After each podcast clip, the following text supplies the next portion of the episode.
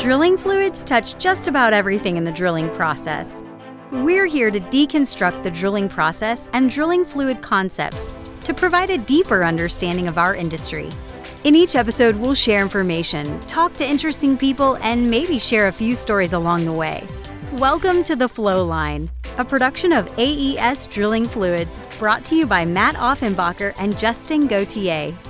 Hey everybody, welcome back to another episode of the Flow Line. We're coming in hot and heavy for 2023. Matt, how you doing this beautiful day? I mean, I'm doing well. The weather doesn't look like it's doing very well outside, but I'm doing great. How are you, Justin? Oh, I'm doing well. Aside from my hand that blew up over uh, New Year's Eve, there, I was trying to light a sparkler and proceeded to burn the living uh, daylights out of my hand. Yeah, it was one of those. You know, I've lit in a thousand sparklers in my time, but this one decided to jump out at me and burnt uh, kind of half of the inside of my hand. But yeah, Daddy looks like an absolute warrior now, running around with just a hand that looks completely demolished. My kids were freaking out, asking if I needed band aids Oh, all day yesterday, and I was like, "No, I'm tough. It's okay." And so my and daughter, they're all traumatized because yeah, they think it's like, "Oh, Dad's hand's about to fall off." And Mm. yeah, all is good. Well, 2023, man. I mean, are you excited? I mean, I fired up. I think it's shaping up to be a good year, man. I mean, I'm excited. There's a lot to be excited about. There's a lot to be overwhelmed because I feel like 2022 closed very intense,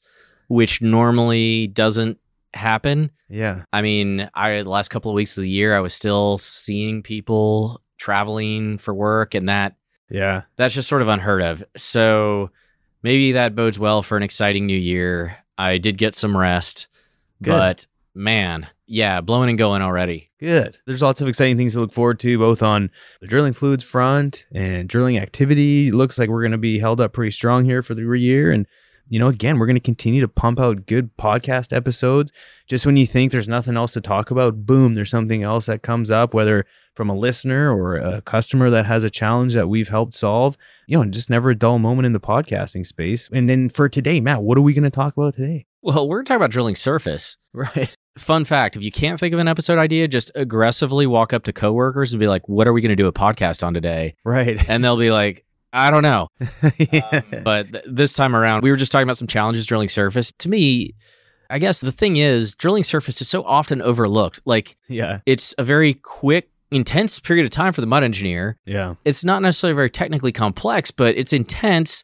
Happens, and you certainly don't want to be talking about problems. Like, this is the one we're supposed to not worry about. We're focused on intermediate and, and production, right? Yeah, exactly. Because really, it's a cost, right? It's not a revenue generating interval. No, there's not a lot of oil at surface. Right. And if there was, you probably have a problem. yeah, it sets you up for success to have a good well.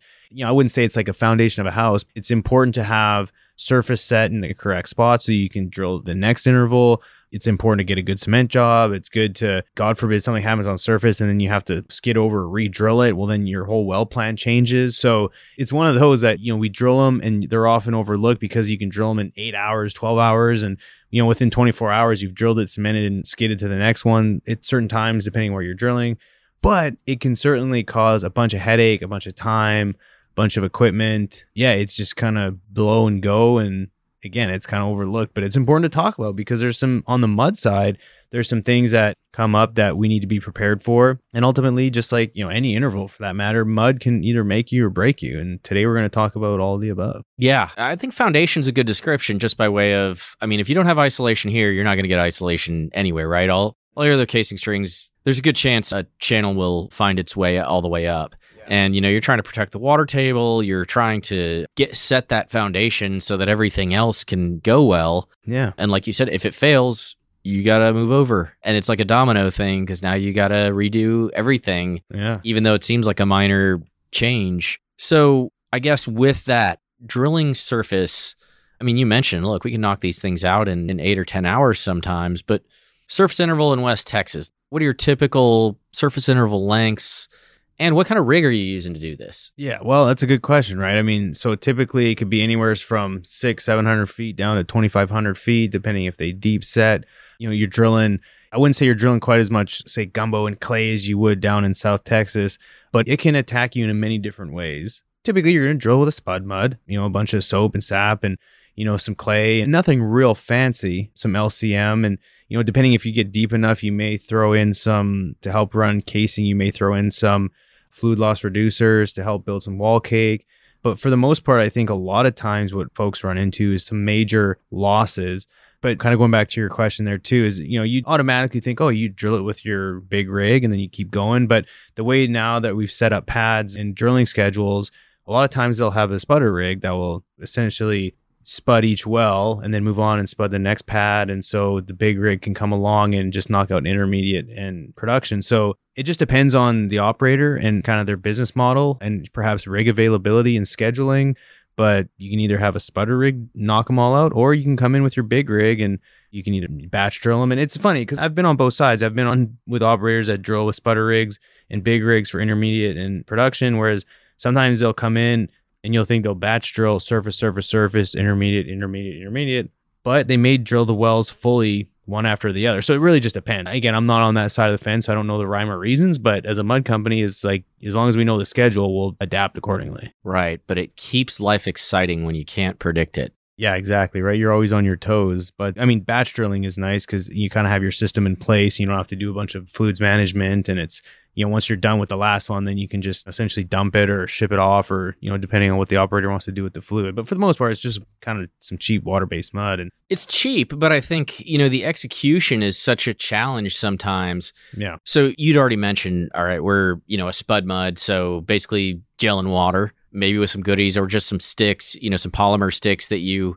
pump down the pipe every stand or, you know, whatever.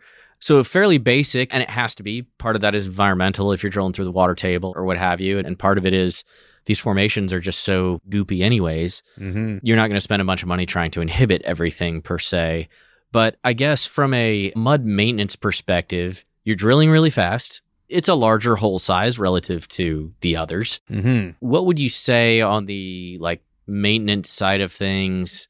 Are some things you're trying to stay on top of while you're drilling really, really fast? you've got a relatively cheap mud system, but a lot of it's about mixing, a lot of it's about staying on top of stuff. What are the sore spots for you? Yeah, I think hole cleaning is a big one. I mean, it's always important, but again, fortunately, with pump rates that we're able to pump, that helps eliminate a lot of the hole cleaning issues. But it's still, I mean, if you're drilling as fast as that rig can drill, you're going to be pumping hole cleaning sweeps. And so I would say between hole cleaning and lost returns is some of the biggest pain points that come across. Again, it's very area specific, but those are the two off the top of my head are just extremely important. And but and then we've got you know different systems to sort of combat some of these. And Matt, you know, beyond the just the typical, say, gel water, soap, caustic, whatever the case, again, very just a basic gel chem spud mud. What are some other sort of, I mean, more complex systems that you've come across or that we have in the toolbox to combat against any of these issues that I'm talking about? I think the first thing that comes to mind would just be to treat up your mud system a little bit more. So, yeah, your base is gel, but you know, maybe at some point you turn it into a little bit more of a mud. And so you cut back a little bit on the gel and add actually add PHPA to the system. Those are just basic sort of the inhibition mechanisms, a little bit of flocculation, you know, the slop type stuff to get you through the pain points. But probably keeping in mind that all this stuff has to be fairly benign.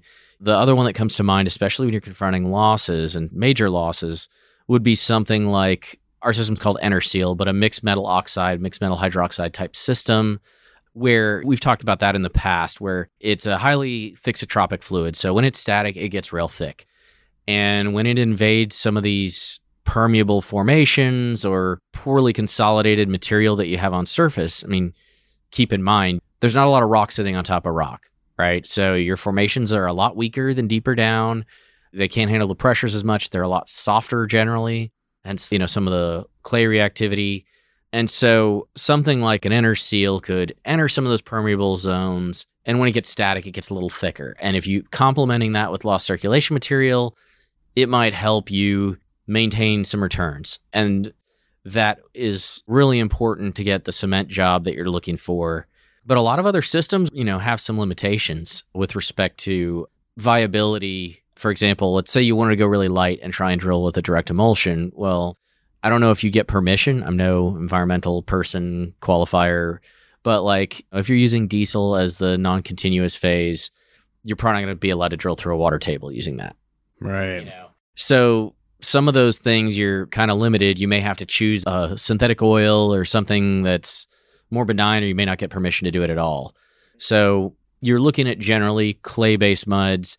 And I think the other aspect of it is you want to stay, once again, if you have reactive formations, you may actually want to keep your pH closer to neutral so you don't bust out a lot of those clays, which would happen with, with a mud system that needs products running at a pH above nine. Yeah. No, and again, a lot of times, again, depending on the area, you can allow it to sort of mud up naturally because of just the natural clay that you're drilling. A lot of times you don't have to like build a system. You can essentially just spud with water and let it mud up naturally.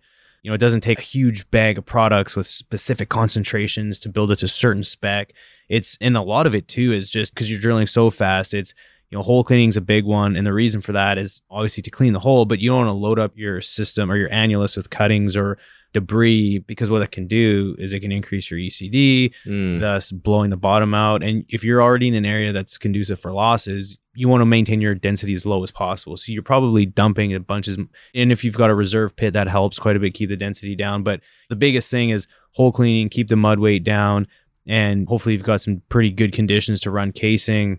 And if you have to spot something on whether it's like a kind of like a high gel sort of slick pill or lower the fluid loss, that's really as exotic as it would get. Unless you have to, you know, again, so like talking about some of the challenges, if you all of a sudden, whether you knock the bottom out or you just drill into a fracture, sometimes you will lose complete returns and operators will like to dry drill or mm-hmm. drill blind, as they say, or sometimes it's just sort of SOP to start pumping cement. Like if you know you're just going to drill and you're going to run into these caverns, some operators have found that it's just a lot more advantageous to stop drilling right then and there, pull up, set a plug, and then keep drilling because the offsets show that they've tried pumping who knows what downhole and it's not attainable. It sucks, but you sometimes have to be quite reactive because you just never really know when you go through when you start spudding a well what it's going to do 30 40 50 150 200 feet down you just sometimes don't know Yeah, and I mean, time is money, and this is the thing that we're supposed to get through so we can get to the stuff that produces the oil, right? yeah I left out, you know, the other kind of treatments, like even you can add some starch to tighten up the fluid loss. There's a few other things we do.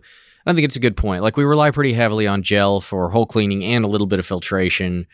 We can tighten it up a little bit, especially sometimes we'll start throwing that stuff in sort of towards the end if there's some permeable streaks. yeah But you are kind of working with formation that you get. And that being said, we mentioned some of the reactivity. Do you encounter much on kind of the bit balling or you know that sort of thing? And what are your favorite go-tos to kind of mitigate that? Because you're trying to drill as fast as you can, right? And the problem is the formation's weak enough that you can drill as fast, right? Like you can almost push the BHA down, yeah but like you said, you get all these cuttings back there, and then you also have the risk of this stuff wanting to stick to everything. So tell me about what you do for that. Yeah, so the biggest one, and people right away would start adding products or mentioning products, but for me, it's water. First and foremost, you got to stay hydrated because if you start getting dehydrated, then it doesn't matter what you add, you can that can compound the problem. So I would say water first and foremost, and then just the good old tried and true soap, sap, and some nut plug or walnut shells, depending on how heavy the clays are coming in at, at a pretty decent concentration, and then regularly. They're relatively inexpensive, and if, the key is just staying ahead of it pre-treating it, making sure that stuff doesn't adhere to the BHA. Because once it starts, it's easy for it to just keep packing on, packing on, packing on. And then once you get to a point where either A, you just can't drill anymore because you're just basically a ball of clay down there and you're turning to the right, but you're not going down. If you can spend a little money to get ahead of it, which most operators, I mean, almost all now understand that. But, you know, perfect example is, you know, we were drilling for an operator in an area that was very conducive to bit balling, lots of gumbo, and they went from the Permian into this region. And in the Permian, you don't typically see a lot of the same problems on surface as you do in other areas. And so, you know, there was question as well, why are you adding so much of XYZ? And, you know, I've never seen this on surface before. And so finally, you know, once we started pulling up some recaps and then we were able to show, which big shout out to the AES analytics team, we were able to get them an answer in like 30 seconds, but pulled up an average over time of how much of products we were using to mitigate bit balling and gumbo attacks. And then we realized like, oh, okay, yeah, that that's actually within average, and now we know, and we were able to give them an answer, keep adding what we were adding, but but again, it was very different from one area to the next, and the reason we were adding so much right on the first day was thousands of dollars worth of this product. I was like, why are you adding so much out of the gate? And then come to realize like, oh, if you don't, then you're going to end up spending more time, maybe not necessarily more product, but you're going to spend more time, which ultimately results in more cost for the entire well. So again, getting in front of it is the biggest key, in my opinion. I mean, that's the thing is it just seems like it's this huge sprint out of the gate, right? Like I think because it's quote unquote pretty easy and you're expected to be successful. I think I mentioned this another episode, but talking to my dad about fishing hands. And he said, you know, way back in the day, the fishing hand was this miracle worker when they could catch the fish and get your BHA out of the hole. And nowadays you come out there and if you can't get it, you're a failure and they'll never work with you again. You know, it's like, but now it's like, no, we really expect success. That is the standard, which good, we've advanced. Right. But you can't forget what got you there. And a lot of that requires a lot of energy from people to stay on top of these things before they become big problems. And clay wants to stick to everything, including itself. If you give it something to stick to, and then you can't get it off and it just wants to stick to, you know, the clay that stuck to the BHA, for example, you're gonna have more and more and more and more, and you're in a bind. The frustrating thing is we don't have any like I don't know frustrating the right word, but like there's no fancy tech that immediately makes this easier. what it is is it's a good mud engineer staying on top of their business. And I think it's just not appreciated enough because we expect them to do this every time. And they should be able to, right? We have the tools, Mm-hmm. but you got to use them. Yeah. And last point I want to make is especially if you're batch drilling, it's not only hectic on just like the drilling rig and the hands and the mud engineer from logistics and operational standpoint, but the amount of paperwork that's required, especially if you're going from well to well to well. We actually have an operator in an area that we're batch drilling surface. We'll work a night hand and a day hand just during surface holes. It sounds funny. It's like, why would you need two hands on surface? But if you're drilling four or five surface holes and the mud engineer's up for 72 hours, they're not making real great judgment calls. And then on top of that, from a safety Huge perspective, issue. it's a challenge, right? And so the operator representatives on site are mindful to make sure that our folks get some rest. Because a lot of times, and remember, for the folks listening, a lot of times a mud engineer is the only one out there who's working by himself. Most people work 12 and 12. And the mud engineer, which it's just kind of, I laugh and chuckle because as a mud engineer, I was like, why am I the only one working 24 hours a day out here? This doesn't make sense. Whether that'll change in time, I don't know. But it was nice to at least get the operator to encourage us to bring out another hand because the mud engineer, by the end of it, he had paperwork up to his eyeballs and, you know, his head was spinning. And Yeah, well, I mean, the paperwork thing, it's a bit of a crazy situation to make sure, you know, these products get charged off on this well versus this well. And it's expected that you isolate these things. You don't get to say, yeah, here's your six well batch bill. right. That's not how the costs are tracked. And so it's like, even just that administrative aspect, forget the part of making sure that responding to, you know, whether the hole's being cleaned, making sure the sweep is mixed. You're drilling faster. Guess what that means? Less time between connections. Yeah. Everything you're trying to make plans around that involve the rig crew, they're basically tied up. And so they're a circus, and batch drilling just makes it exponentially more challenging, which thankfully, I mean, having help out there when you're doing a lot of them and that sort of thing has got to be a huge help. Yeah, no, it's been great. So, but beyond that, Matt, you know, it's quick, it's relatively easy, but it can cause some pain points. And yeah, that's pretty much it, man. I don't have anything else to add. What do you got?